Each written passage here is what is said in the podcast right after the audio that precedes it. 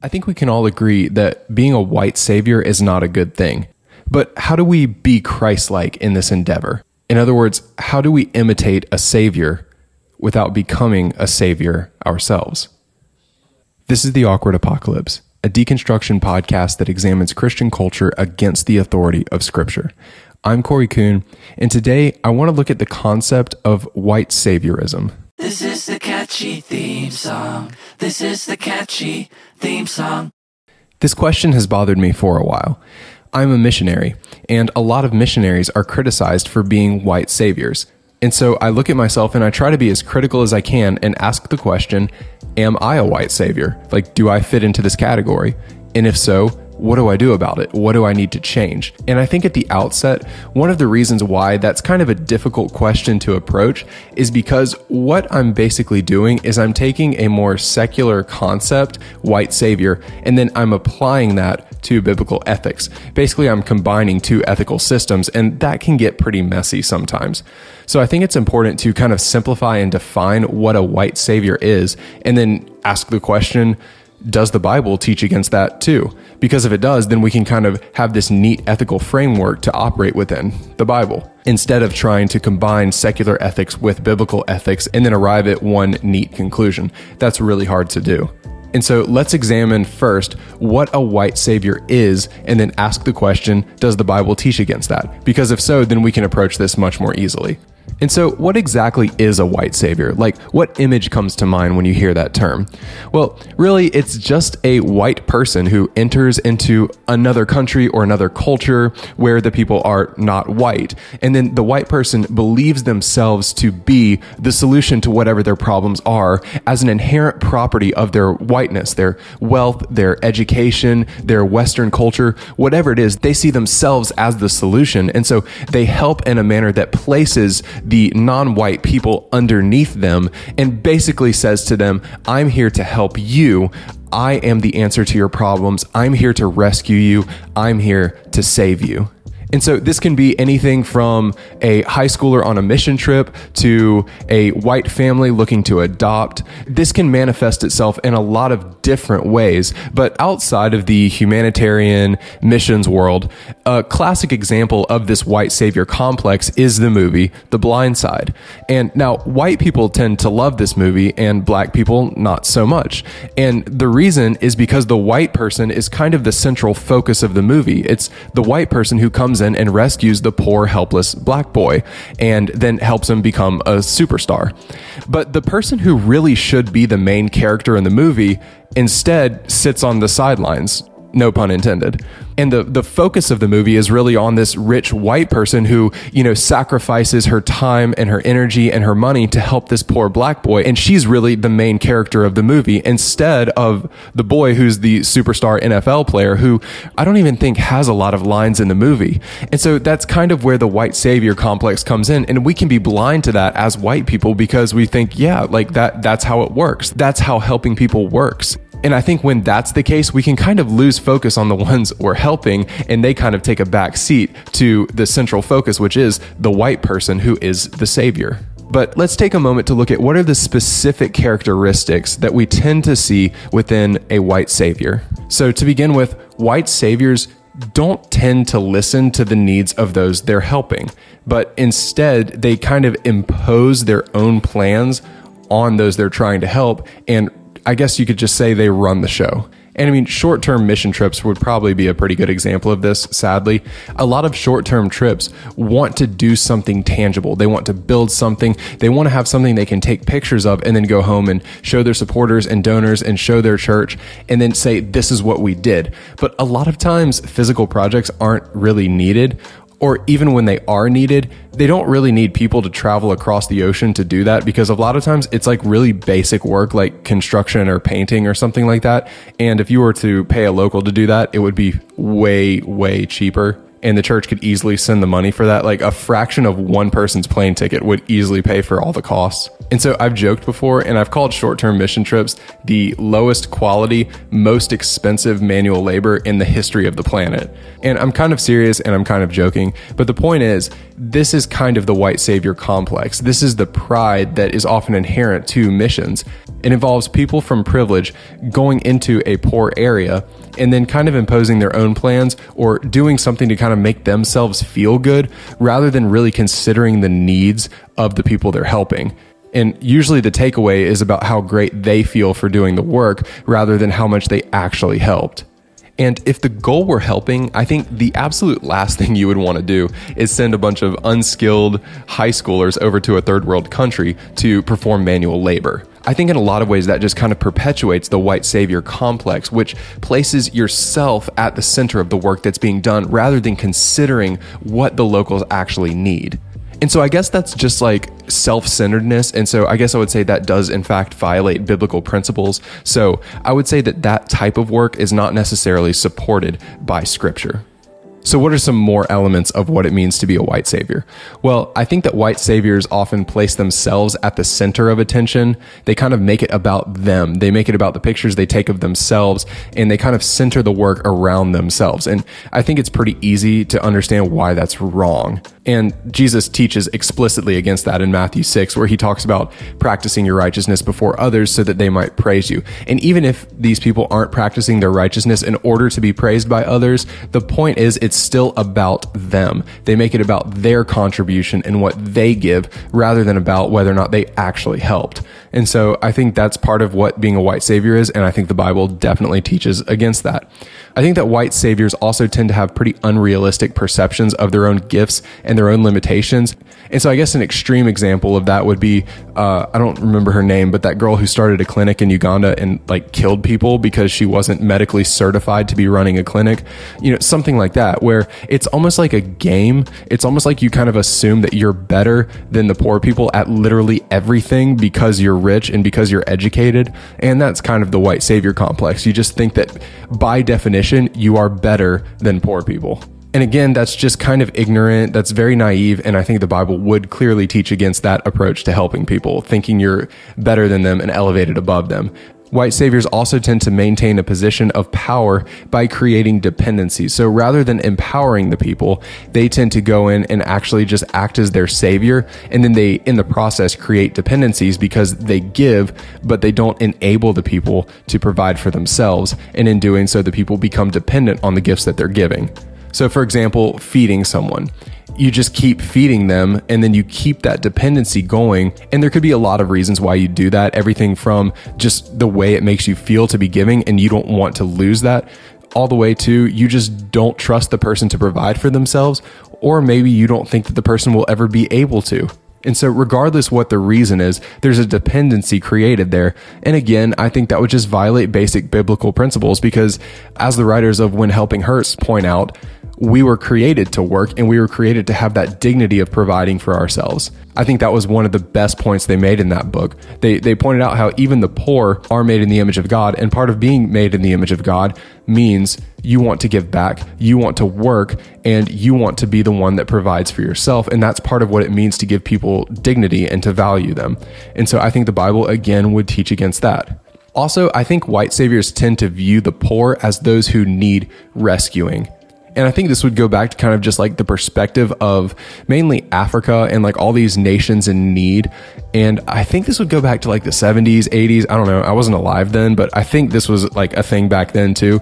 And you would see these commercials on TV of these like poor, sad, helpless children and families. And, you know, if you don't give to them, who will? Without us, the rich and the privileged, these people will die. And so you should give money because if you don't give money, they'll all die.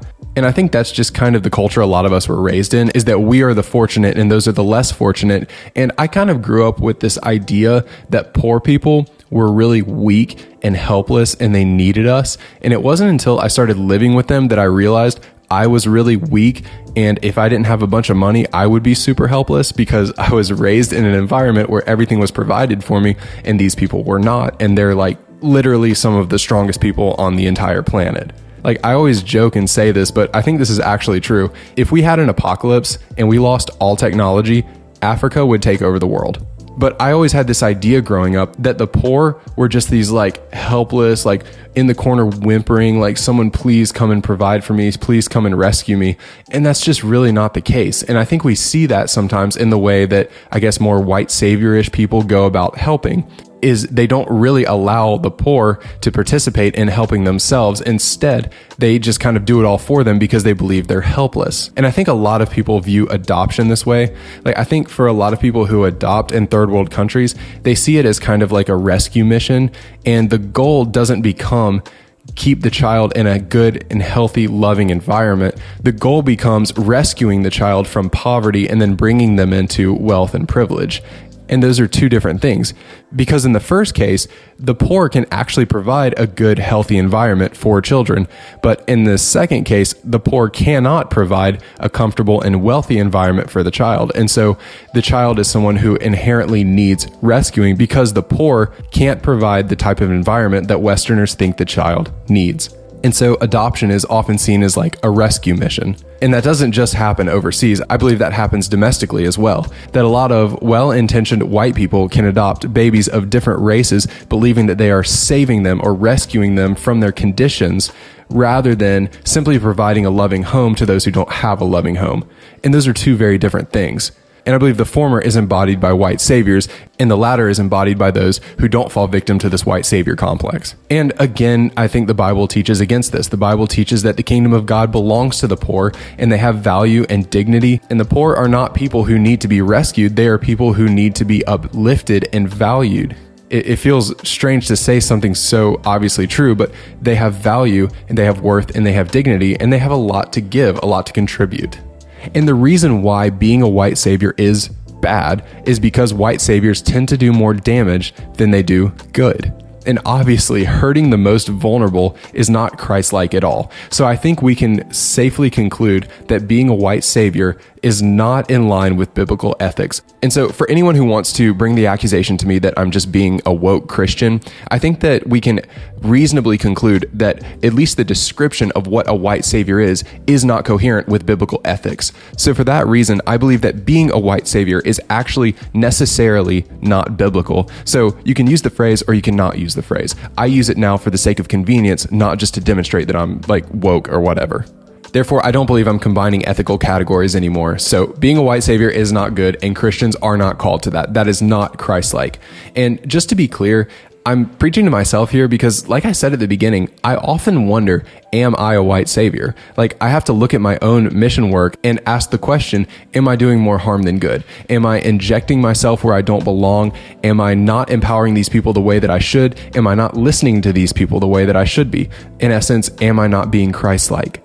And I'm not just saying that to justify blasting at everyone else because Christians do that all the time where they say like, you know, oh, I struggle with this too. But really the only reason they say that is so they can like blast at everyone else and they've done the like removing the log from the eye thing, even though what they're really doing is removing a little speck from their eye, I guess. They kind of flip it. They remove the speck from their eye and then they start calling out the logs in everyone else's eye, which is not the way Jesus said it should be.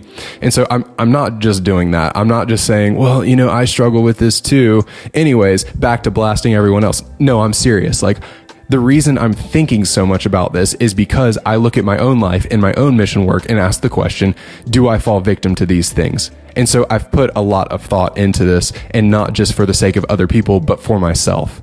And so now that I've articulated what a white savior is and why that's not biblical, I want to ask the question, what is really at the core of what makes someone a white savior and where does that come from? See, I believe that at the center of what it means to be a white savior is power. I don't think you can really be a white savior if you don't come from a position of privilege and wealth, in essence, power. See, it's hard to have money and not have power, and it's hard to have power if you don't have money. The two usually go hand in hand. And so, by definition, white saviors come from a position of power. And one of the key words in mission work is empowerment. And so you see that word power there. And so a lot of what it means to empower is going to affect how we actually go about helping people. And I think that there's really two ways that people go about empowerment. Like, I think there's really two working definitions. If you go around and ask people, what does it mean to empower someone? Like, you want to help them, you want to empower them, but what exactly does that mean? I think that you would get two different definitions because there's really two different approaches to what empowerment means.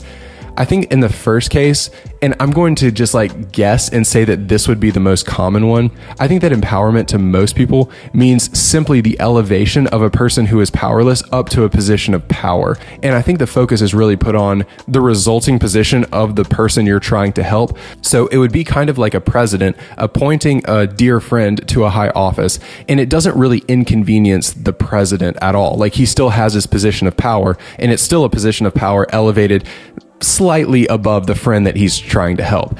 And so I can't remember if this was like a thing in other schools. I'm just learning as I get older all these things we did in elementary school that I thought everyone else was doing. And then I realized that was just my school. But one of the things we had at our school that I think was pretty universal was this thing we called Chinese cut which is where you're like in line and then your friend comes up to you and says, Hey, can I Chinese cut you? Which means he cuts behind you. So basically, you help your friend at no inconvenience to yourself. And I think that's kind of how some people see empowerment is kind of like letting the poor Chinese cut them. Like the poor come up to them and you're in line and then you say, Hey, yeah, just get right behind me. I got you, bro and then you still have your place in line and you've also helped someone else who did not have a spot in line. So it's like you've done a good thing, but you still get to keep all of your power and privilege and everything like that. But I think that's like a really common view of what it means to empower people is you use your position of power to empower others, but it doesn't really cost you much. Like it, yeah, it costs you time and energy and you need people like supporting you and donating to you in the process. But ultimately you leave unscathed. You still have your privilege and wealth yourself in your position of power, and then you can easily go back to the same life you had before. But I think there's another definition of empowerment that isn't as common. And I think this one is actually more in line with scripture. I think that there is a perspective on empowerment that can be viewed as an exchange of power for a lower position. And I think under this definition, you actually trade power for something else that puts you down to a lower position. Like you actually lose in the end. You give up your power. It's not just about using your power to help someone else, but you actually give up the power that you have, the power and the wealth and the privilege privilege and someone else who doesn't have power gets it.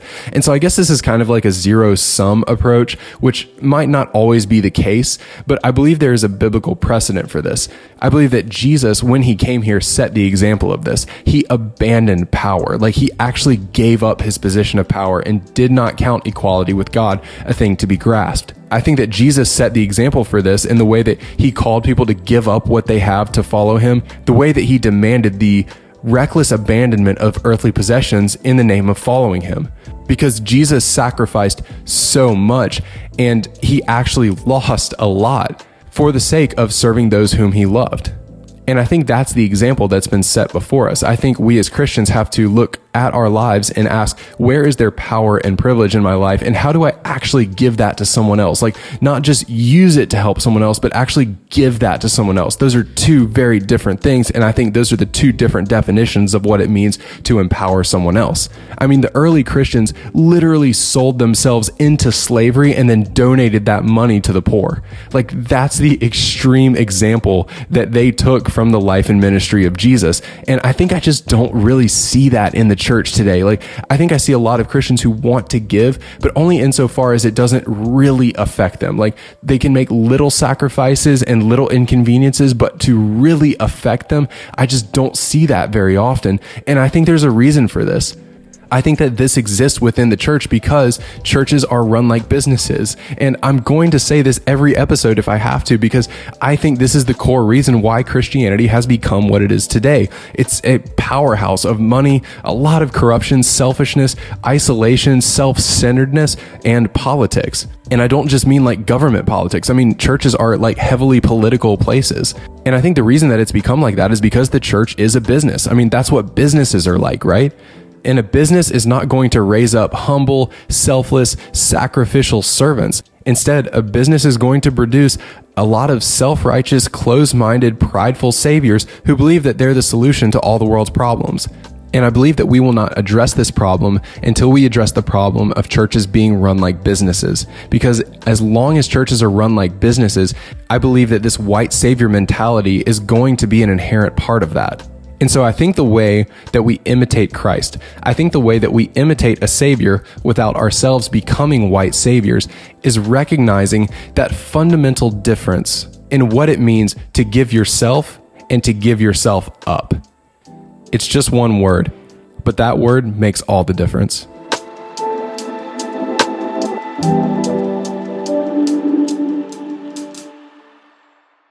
Thank you so much for listening. If you'd like to learn more about the work we do in Liberia, feel free to visit standingsidebyside.org. If you'd like to make a donation, there's a donate tab on that page, or you can just Venmo at Standing Side by Side. That's one word. If you feel alone and would just like someone to talk to, feel free to reach out to me. I'm so grateful for all who have already. Your stories have impacted me, and I pray that mine has impacted you as well. Thank you so much for listening. Keep the faith.